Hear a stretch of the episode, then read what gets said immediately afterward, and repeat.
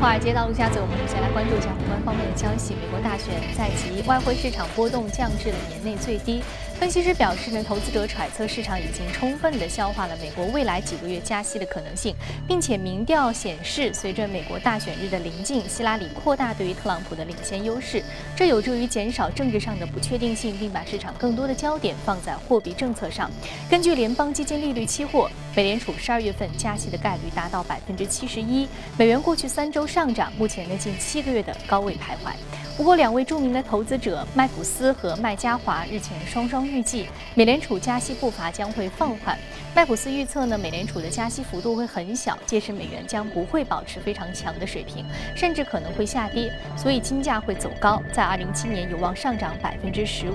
麦加华的观点呢更为鸽派，他指出当前的美元强势或可使美联储有理由在十二月暂时不加息，而是在明年推出第四轮的量化宽松计划，这一几率是百分之九十九。联邦基金期货走势目前出现的十二月加息的几率呢是百分之六十七点六。我们再来关注日本，高盛首席日本经济学家表示，考虑到日本政府已经追加刺激，日本通胀的指标会回升，以及美联储近期加息会压制日元汇率等因素，预计下周日本央行的货币政策会议将维持当前的宽松不变。巴克莱则预计，直到明年的年中或之后，日本央行才会进一步的放松政策。日本央行会把观察政策效果作为首要的任务。此外呢，数据编纂机构 Markit 公布十月份日本制造业采购经理人指数由上月的五十点四跃升至五十一点七，创出了今年一月以来的新高，并连续第二个月高于五十的荣枯线。分析人士称，制造业好转反映产出在增加。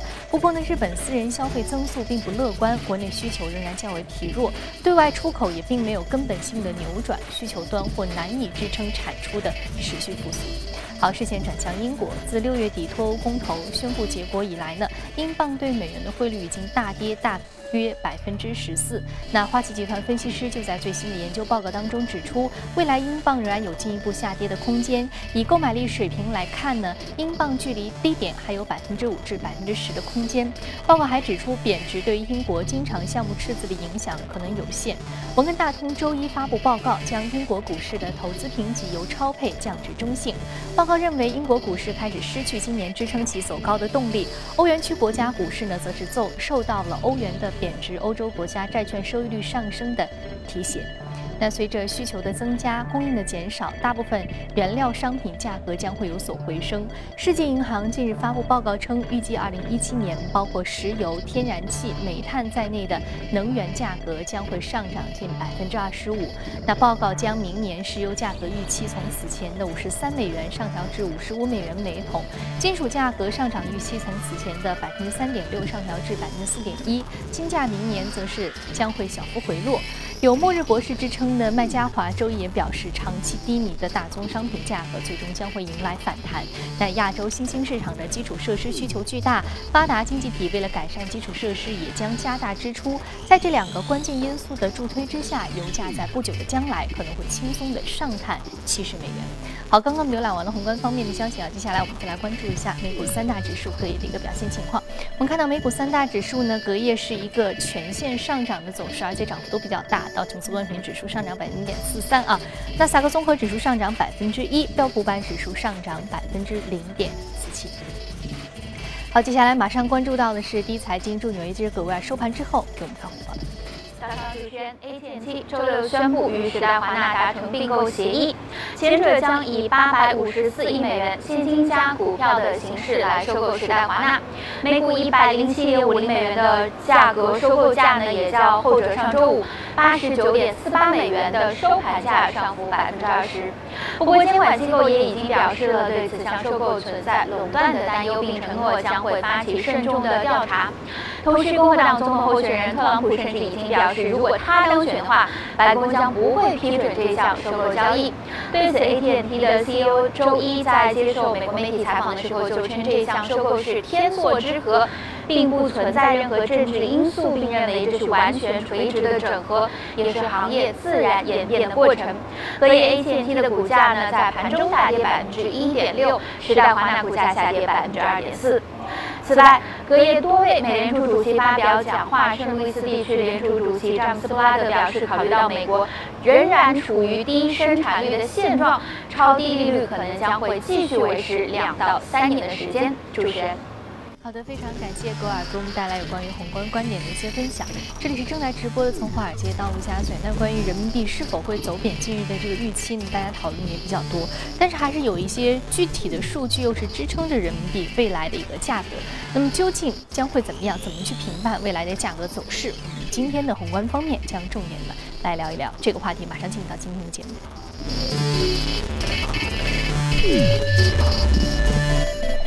好，今天我们请到现场的嘉宾呢，是来自于钜派集团的首席策略官许戈先生。小儿早晨好。嗯，我们看到最近有一个数据，就是九月的结售会，嗯，这样的一个逆差是出现了一个七年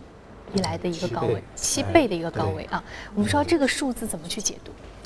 呃，也就是在过去的话，二零零五年汇改一直到去年，呃，市场所有的人基本上都愿意拿人民币，因为人民币在升值，所以那个时候是逆差。到去年开始，人民币贬值，市场拿人民币的这个情绪或者欲望达到了一个高位。那么从上个月九月份的数据看来，跟八月份比，八月当然这个基数比较小一点，嗯，就是增加增加了百分之七百二十三。这个数字其实市场是，我个人认为会会有点恐慌，就是说大家都一箱就是一次性的都会去拿这个美金。那么另外一个，我们从呃高盛的一份报告当中也也读到一个信息，就是说。呃，九月份的人民币的，就是呃人民币资产的外流啊，也是达到了一个比较高的一个一个位置。呃，它的预预估是七百八十亿美元，那么在八月份只有三百二十亿美美金，所以到九月份的时候，突然突然间看到很多的资金可能有一个呃往外走的一个一个迹象。那么另外是这一轮的人民币的贬值，其实是从国庆之前九月三十号开始。国庆之后就啪啪就就就往上走。那么这一轮的人民币贬值呢，跟以前还是有点不一样。比如说去年八月幺的话是汇改，然后年底的时候是人民币指数的出台。那么这一轮其实没有任何的一个迹象，除了到现在我们看到一些数据，但这个数据其实也是刚刚看到，但为什么会产生一个比较大的一个一个上升？呃，原因很多。呃，有人说是因为特朗普的那个总统大选，他可能这个失势，因为特朗普的这个对对华的态度还是比较强硬的，特别是对人民币的汇率比较强硬。所以如果说希拉里上来的话，哎，可能这个人民币汇率会就周边呢会比较大。那我个人认为可能有几个比较重要的因素，第一个就是美元。其实从九月三十号到现在，因为美联储的那个升息的预期，十二月份升息的预期越来越强，那么对于美元来说，它自然会走强。从九月三十号到现在，呃，美元指数已经涨了百分之三点四，啊，这个是幅度非常大。那我们人民币的这个汇率，它当中跟踪的一揽子货币当中，美元占到百分之二十六，所以美元的往上走，那么意味着人民币汇率会有很大的压力。从九月三十号到现在，其实人民币的汇率贬值也不算是很大，只有百分之一点三四。所以，呃，美元涨了百分之三点四，人民币贬了一点三四，这个幅度。也不算是很大，当然它是一个最主要的一个影响因素。第二个呢，我个人觉得这是跟今年年初以来的一个非常大的一个这个投资者的意识转型有关系。那么，呃，中国现在投资者说说实话，他们的家庭资产的构成当中有一个非常大的特点，就是房地产的这一块占到资产配置的比例非常高，可能是全球之首，达到百分之六十。那么以前房地产在涨的时候，大家觉得哦这是个好东西，我拿了之后这个家庭资产的这个财富就会升值。但是到了十月国庆节之后，我们看到现代限购政策出台之后，哎，房地产市场出现一些比较微妙的情绪的变化。当然，我们也看到现在房价确实也比较高。那么在这种情况下，如果说哎这个房地产的市场的调控未来可能会加剧的话，那么对于持有大量房地产的这些居民来说，他会有种担心。我太多的资产压在一个篮子里面，会不会是有问题？所以在这种背景之下，他可能会拿一些资产出来，配置到目前全世界应该说流动性最强的一些货币当中，比如说美元上面。那么还是第二个问题，还是我刚才讲到，因为以前的话，人民币是一直升值，那现在是嗯，人民币开始贬值了。那他所有的资产，现在中中国居民基本上百分之九十以上都是人民币资产。那么他做一个合理的调整，把一部分的人民币资产换成美金。啊，投资到海外的市场，那么这也是一个非常合理的家庭资产的一个一个一个配置。那么现在这股思这股潮流应该是越来越强，很多的老百姓都意识到这个行为，大家都会去做这个事情。那么第三个，我觉得比较重要的因素是呃经济。目前我们看到九月份的中国出口数据，呃出现了百分之十的一个下滑，所以这种呢也是让外界呢有一些担心啊。如果出口再下跌的话，呃可能意味着人民币的贬值的幅度会更加大一点。因为如果人民币升值的话，对出口的打压会是很大啊。那还有一个呢就是，呃，十月份的国庆节，很多人要出去旅游，特别是出国。那么在十月之前或者中间会集中性的有一个换汇的行为，那么这可能也导致人民币的汇率承受一定的压力。那么这是我们讲了很多的原因。呃，我个人的观点呢，最近的一段时间贬的速度呢有点过快。它这种速度呢是不可持续的。那未来一段时间当中，过了这一道的话，它会慢慢的慢下来。我们看到有一个指标，就是 NDF，就非交割的远期，啊，一年之后的市场看到的汇率，也就在六点九三，一年就是十二个月之后六点九三，啊，所以这个幅度其实远远是低于市场的一个一个观点。那么，呃，作为人民币汇率最大的这个影响因素，美元的话，现在的美元指数也是涨到了一个关口，基本上快逼近一百这个关口，呃，所以它的上方空间也是不是特别大，不是特别大。另外一个还有一个很重要的因素，我们看到居民资产做一个海外配置，他把很多的钱换成了美金，结果发现确实解决人民资产、人民币资产，但是拿了美金之后，又新的问题来了，美元的收益率非常低。美元的收益率，比如说我们举个例子，美元的一年期的定存只有零点七五，啊，跟人民币的资产，它的这个利差实在是太大了。所以尽管哎你觉得这个安全了，拿了美金，但是同时你的收益又降低了。所以这个两个可能是会有一个相互对冲掉。对，所以他换了一波之后，他会去想一想，他不会不无限制去做这个行为。所以未来我个人觉得会慢。不会那么快。如果这么这么快的话，呃，大家的预期会受到很大的影响。另外还有一个很重要的原因，就是现在我们的外汇储备三万一千六百六十，已经接近于三万这条红线。如果到三万那个红线的话，那么可能意味着人民币的汇率，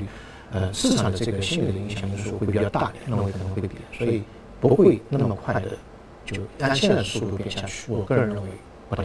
嗯，所以说未来的这个贬值，其实虽然是很令市场焦虑的，但是其主要的一个原因，我们看到有三方面值得考量的。一个是这个本来这个美国，呃，美元的这样的一个本身的价值，更重要的就是说，呃，还有特朗普和希拉里最终这个选战的情况，现在希拉里可能更占上风了，啊，所以说未来可能还是会有一定的压力的，是，啊，人民币还会有一定压力的。另外一方面就是说这个资产配置方面啊，我们从另外一个角度来说，资产配置可能你在选择进行美元持有。美元这样的一个货币的时候，你要考虑到它的收益率。对，啊，这个可能和人民币的呃这个本身的这个价值，虽然在价值上得到了一些。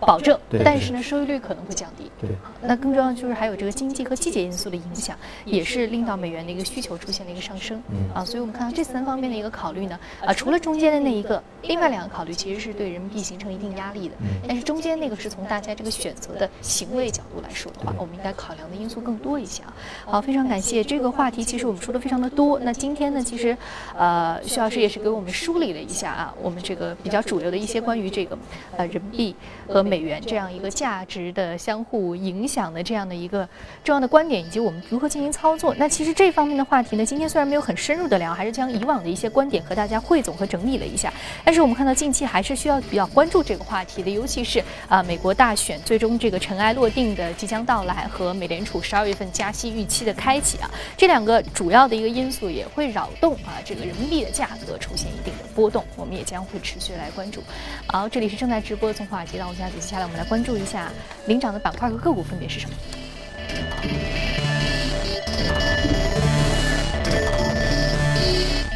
板块方面，技术服务、联合企业、消费性商品，还有金融板块是领涨。我们再来看到的是个股方面，个股方面来自于钢铁、办公物资、航空服务、非金属矿产和油气板块的个股是领涨的。好，我们看到来自于航空板块的 B E 航空上涨幅度百分之十六点三六，目前的价格是五十八点八九美元。呃，还是一些比较传统的原因，就是这家公司被呃一家叫 l o c k w e l l 的一个也是做航空电子方面的一个巨头，以六十四美美金的现金加股票给收购了啊，所以这股价隔夜就出现了一个呃比较大的一个上扬。那么这家公司呢，呃是全球做航空的内饰，也就是飞机的装修，包括头等舱、商务舱和经济舱的那个坐垫啊，包括边周边的一些一些一些装饰，它做的是非常大，有四百多家的航空公司是它的。呃，主要客户，所以他的客户是航空公司，还是像波音、空客这样的飞机制造商？也有，一个就是飞机的在成型的时候的一个提供，另外一个就是后期的维护，坐垫坏了他会去跟他们提供后续的一个维修工作。那么收购那一家呢？呃，它应该是全球最大的航空的这个集成电路、电子通讯系统的这一块的呃提供商，呃比较大，一百零三亿美金的市值。那么这家公司是五十亿美金的市值。所以两家公司的合并呢，呃，对于收购它的它的那家公司来说，它可以把那个上下游的服务给打通，不仅给你做一个电子系统、塔台的那个通讯系统，同时帮你的那个飞机，呃，那个坐垫的维护，包括波音的那个整个内部的装修啊，可以搞定。所以这两家应该也算是在同一个系统当中的强强联手。嗯，同一个系统当中的强强联手啊，好，非常感谢徐老师这一时段的一个点评。看到收购使得这家公司啊，有关于这个飞机内饰的一个产品的提供商的公司出现了一个价格的一个异动。好，这里是正在直播的从华尔街到陆家嘴，接下来我们进一段广告，广告回来继续接着聊。好，欢迎回来，这里是正在直播的从华尔街到陆家嘴。接下来我们了解一下全球的公司资讯啊，来看中国企业海外并购的消息。根据外媒报道，海航集团旗下的海航旅游将以总计六十五亿美元的价格收购黑石所持有的希尔顿酒店集团百分之二十五的外流通的股份，并且将获得希尔顿董事会两个席位。这一收购价格，该股上周五呢收盘的价的溢价是在百分之十五，这也是中资在美国商业地产市场的。最新一起的投资，但受到这个消息的推动，希尔顿股价一度大涨百分之七点八。与海航旅游的交易完成之后，黑石的持股将降至百分之二十点七五，海航旅游将取代黑石成为希尔顿最大的股东。此外呢，外媒还报道，中国泛海控股集团将斥资二十七亿美元收购美国最大的长期护理保险公公司 G Wolf。那泛海控股一直积极的投资美国商业房地产市场，而根据英国金融时报的报道，中国企业史。无前例的海外投资浪潮正面临越来越多的阻力。西方国家出于反垄断和国家安全等理由，正加大对于涉及中资企业的交易并购的审查力度。去年七月以来呢，已经有十一宗涉及中资的大型并购交易被取消，总计涉资近四百亿美元，相当于这一段时间全球宣布的并购交易总额的百分之十四。那这些交易呢将被取消，大部分呢是由于所谓的国家安全，例如说啊收购目标靠近军事基地啦。反映了西方国家日渐增长的保护主义的趋势。这一数字呢，其实还不包括中资收购瑞士农化巨头先正达这笔价值达到四百四十亿美元的交易，正面临着监管的阻力。在德国，中国企业的投资也面临越来越多的监管阻力。德国政府目前宣布撤回对于中资企业收购德国芯片制造商爱思强的批准。为了这项六点七亿欧元的交易，在最后阶段设置意想不到的障碍，德国政府表示将重新评估这起交易。英国分析机构指出，中国企业的投资浪潮正引发德国保护主义势力的抬头。那今年上半年呢，中国在德国的投资增至创纪录的一百零八亿美元。市场研究机构 IDC 周一。发布的报告显示，全球智能手表市场急剧萎缩，三季度总的销量为二百七十万只，较去年同期下降百分之五十一点六。IDC 报告显示，三季度苹果手表的全球市场份额从去年同期的百分之七十一降至百分之四十一，销量同比下降近百分之七十二，降幅之大仅次于联想。佳明智能手表的这样一个销量飙升百分之三百二十四。市场份额升至百分之二十点五。搜狐发布的第三季度未经审计的财报，财报显示，搜狐第三季度营收为四点一一亿美元，同比下滑百分之二十一。那基于非美国通用会计准则，归于搜狐公司的净亏损为六千五百万美元，去年同期为净利润四千九百万美元。好，刚刚我们看完了全球公司动态，我们再和嘉宾聊一聊值得关注的板块和个股分别是什么。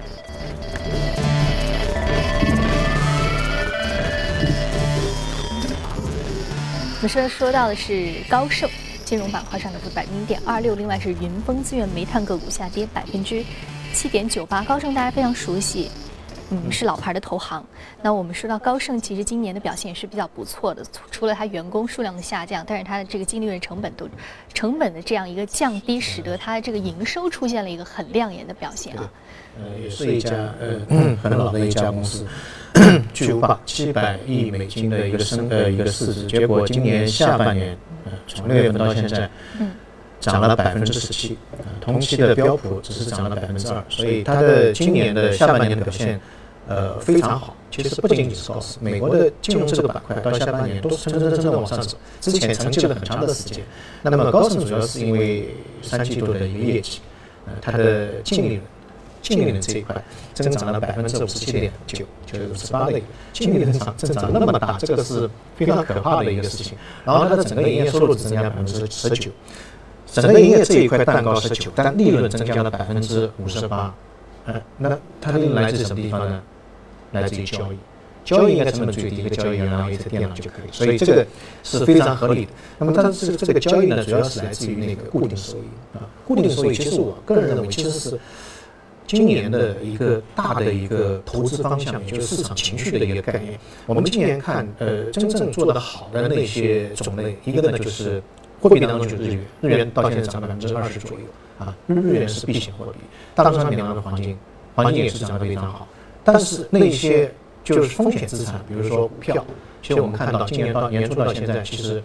呃，美国股票稍微好一点，像意大利啊、法国啊、德国啊都是表现不是特别好，跌的像意大利跌了百分之二十。所以整个情绪还是在那些固定收益的那个比较避险的情绪的那些资产当中。第二个呢，我个人认为，呃，美国的金融板块其实未来的一段很长时间都可以看看。原因在于现在在美国这个金融板块的改革的力度非常大。现在在美国很多的，比如说美国银行，还有花旗，还有呢摩根大通，他把那些物理网点关了很多，就是说他的下面有人坐在那个银行里面的，呃，关了很多。因为现在很多的银行的服务已经从线下。移到了线上，嗯，呃，我不知道别人怎么样，我基本上已经半年多没到银行那个网点里面去办任何东西，平时要取钱的话，觉得天天越来越少，嗯。但是对银行来说，这一块网点是很大的一个成本支出，所以越来越因为人力成本，人力成本是一个很难去很难去降低它的这个本身的这个成本，而且开一个店的门面的成本也是很高，所以这一块我们可以看到，未来的传统银行这一块的这个成本会就剧烈的减少，它的利润会增厚增厚。第二块呢，像高盛这一类，我个人认为在金融板块当中，或者说是银行板块当中，它未来的这个增长潜力还要高，因为它的主要集中在人工成本，就是。智能的一个呃，就投资顾问那一块，帮别人去做一些投资规划，或者说兼并啊、收购啊，这一块未来可能会更加注重。相反，一些简单的在金融机构当中的这些这些员工可能会面临了一个比较大的困境。而这一块的价值，未来一段时间当中会体现的更加淋漓尽致一点。所以，呃，个人认为未来一段时间当中，嗯，像高盛这一类的投行，我们可以多看看。包括呃，最近那个贝莱德的这个业绩，报告也是出现了一个。比较大的一个一个好转。嗯，我们说到其实像这个高盛也好，还有我们说到这个摩根斯丹利也好，还是说其他的一些呃比较一一线的这个投行也好，其实他们近期也都是有比较不错的这样的一个成绩单，包括美银美林啊、贝莱德、摩根大通。那接下来其实大选情绪一个明朗，对于这些华尔街投行来说都是一个比较利好的一个消息啊。那未来他们这个人工成本的降低，我们说还有很多 FinTech 技术的应用，使它交易成本和交易的效率提升，也使得它这个利润未来的这增幅空间是非常大的。我们知道今年其实面临很多像德银有大面积的这个裁员啊，包括瑞银也削减了很多它这个投行部门的一个这个人人员的这样的一个数量。那其实我们看到这些大大的投行在经过这样的一个调整之后，他们本身这个商业策略是非常的惊喜的。那么未来可能更多的把投入到一些呃 FinTech 技术的研究，或者说呃我们说其他的这个更多的是减少人力成本，减少这种固定的投资，减少一些基本的简单的人力成本。嗯，这种脑力的那个劳动会更加凸显出它的价值。嗯，这是所以说，我们未来其实他们更多的这个其中员工的这样一个集约化程度也会比较的高啊。嗯，接下来我们刚刚说到的这个金融，金融呢已经越来越转向这种科技金融。对。所以说，科技金融也预示着效率的提高和利润的大幅增厚。那我们再来说到另外一个传统行业，就是煤炭啊。煤炭今天为什么会提及？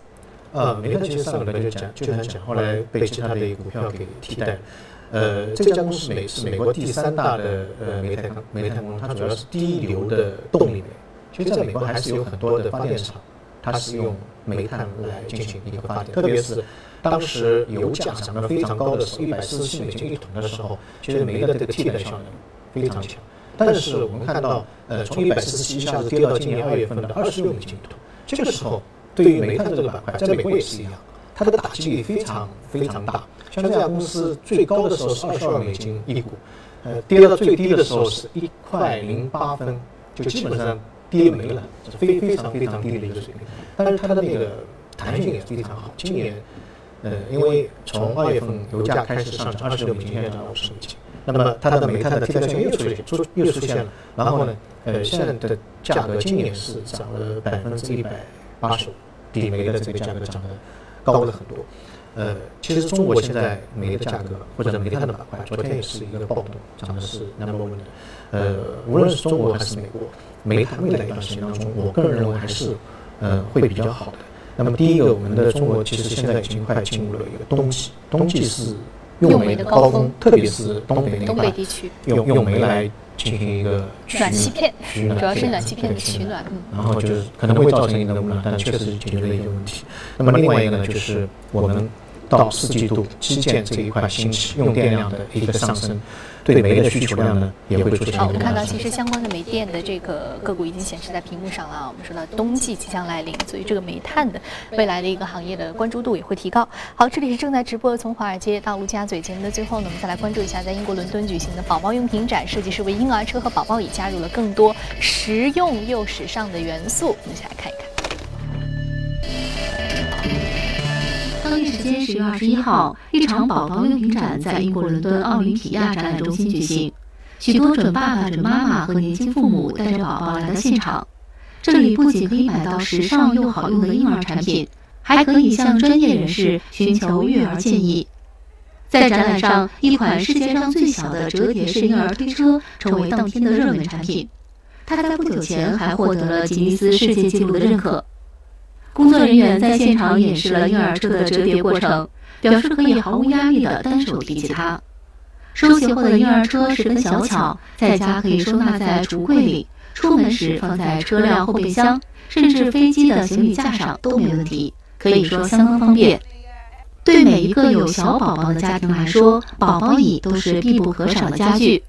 年轻的妈妈们不光想要安全耐用的宝宝椅。还希望它能加入更多时尚的设计元素，为家居装饰增光添彩。